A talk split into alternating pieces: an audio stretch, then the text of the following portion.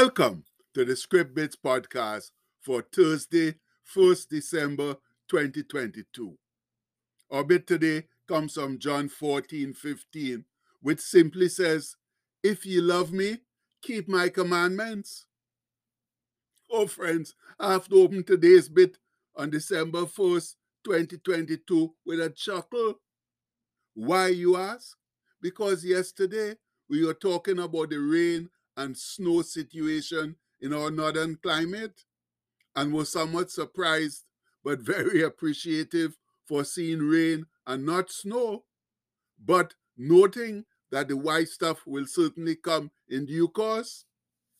Well, some of it did come last evening as the rain ended. Not much, but enough to leave traces of white on the lawns and housetops this Thursday morning as the sun shines brightly in an unclouded sky. And that's what amuses me. One day rain and cloudy skies, next day snow and sunny environs. But that's simply how the cookie crumbles. And you just have to learn to take it as it comes, both the good and the bad. And that's why Job didn't curse God and carry on nasty when the Lord allowed the devil to bring down his earthly fortunes and destroy his family. And though it's never easy to accept the bad, especially after a season of good, if we sincerely believe in the God of Abraham, Isaac, and Jacob, we must also have a faith to understand God's ways, to understand how he operates in the lives of his belief of his people. And the first step in doing that is accepting this foundational scripture that Paul wrote to the church at Rome, where he says, And we know that all things work together for good to them that love God, to them who are the called according to his purpose. And we all know that comes from Romans 8 28. Yes, friends, our great God has promised that in the end, he will make all things right for those who put their sincere trust in him. No, he doesn't promise that life will be a constant bed of roses or a Sunday afternoon stroll in the park, but the ending will surely be worthwhile.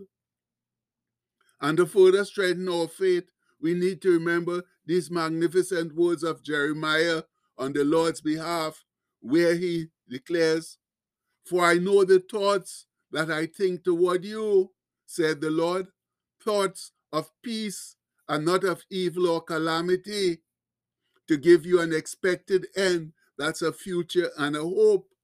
And there again, we all know that comes from Jeremiah 29 11. Now, why would God make such a promise if He didn't intend to keep it? Eh? That brings us to another important aspect of our faith, and that's to understand and believe that our God does not lie. Listeners, the Bible informs us God is not a man that he should lie, neither the Son of Man that he should repent. Had he said, and shall he not do it? Or had he spoken, and shall he not make it good? Behold, I have received commandment to bless, and he had blessed, and I cannot reverse it. And that comes from Numbers 23 19 to 20. My people, after love, faithfulness is perhaps God's greatest attribute. He will never renege on a promise. He does exactly what he says. And we need to understand that in spades if we intend to loyally follow and fellowship with him. And if you're still uncertain about following God based on his promises, or you think all we've said so far is simply Old Testament stuff, then listen to these marvelous New Testament promises from our Lord and Savior Jesus Christ Himself and let your faith soar.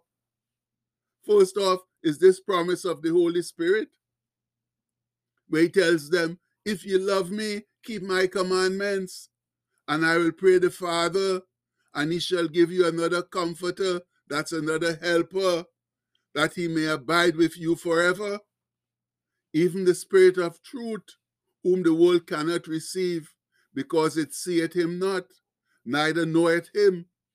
But ye know him, for he dwelleth with you, and he shall be in you. I will not leave you comfortless, that's as orphans. I will come to you. And that comes from John 14, 15 to 18. wow, my brethren, what a marvelous promise.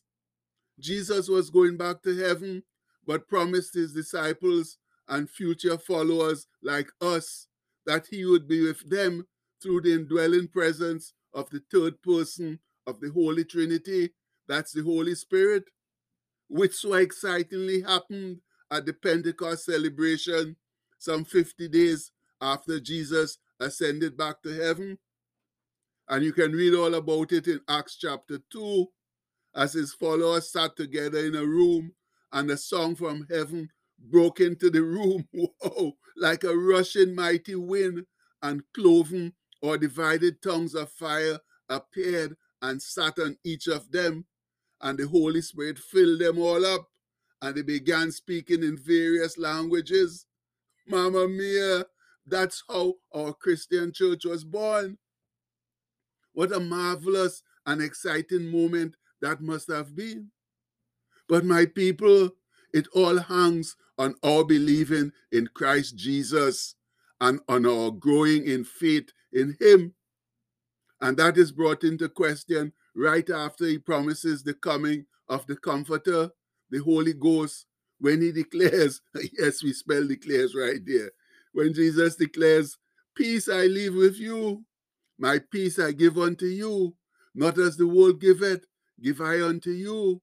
Let not your heart be troubled, neither let it be afraid. And we know that comes from John 14 27. And all of that follows what he had earlier said to the disciples Let not your heart be troubled. Ye believe in God, believe also in me. In my Father's house are many mansions or dwellings. If it were not so, I would have told you. I go to prepare a place for you.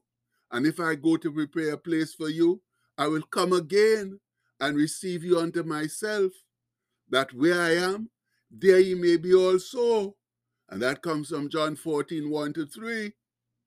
And that's why we are following his commandments, growing our faith, and ever watching so closely for his return, that we could be with him in heaven or wherever he is forever. Now, there's one last promise of Jesus that seals the deal. He says, These things I have spoken unto you, that in me ye might have peace. In the world ye shall have tribulation, but be of good cheer. I have overcome the world. And again, we know that comes from John 16 33. Yes, my fellow saints, our Lord and Savior has overcome the world defeated Satan and all his iniquity workers, and it's just a matter of time before they are destroyed forever, while we will enjoy eternal life with the Lord. And if all of that doesn't lift your faith, then please check out what we call our Thursday blessings. Blessings that's been bestowed on us undeservedly, but to do the work God has enlisted us to do down here. And since they must be declared, all right, we spell declared right there too. Since they must be declared out loud for them to be activated, let's do that right now, now as one loud and sincere voice. All together, I declare that I am blessed with God's supernatural wisdom and receive clear direction for my life. I declare today that I am blessed with creativity, courage, talent, and abundance.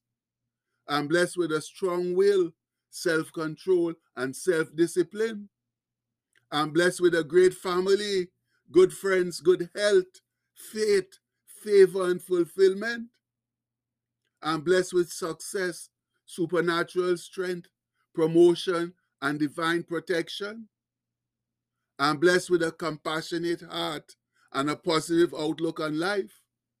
I declare that any curse or negative word that's ever been spoken over me is broken right now in the name of Jesus. I declare that everything I put my hands to will prosper and succeed. I declare it today and every day. Amen. Now, friends, let's go out and use those blessings wisely and generously as Jesus desires of us now. And I do hope that all we've spoken of today will encourage us and bring a refreshing breath of life to our faith. Much love. And the postscript for today says, without an abundance of hope, faith, and love, there can be no Christian brotherhood. And that's the indisputable truth, my people. If we don't have plenty hope, faith, and love, we can't do a good Christian job for Christ. So please, let's wake up and get ourselves together now and do whatever it, it takes, sorry, to build our hope and faith and love so we could get out there and live for Jesus. And we pray that in his mighty name. Amen. Please have a blessed day, my people. Much love.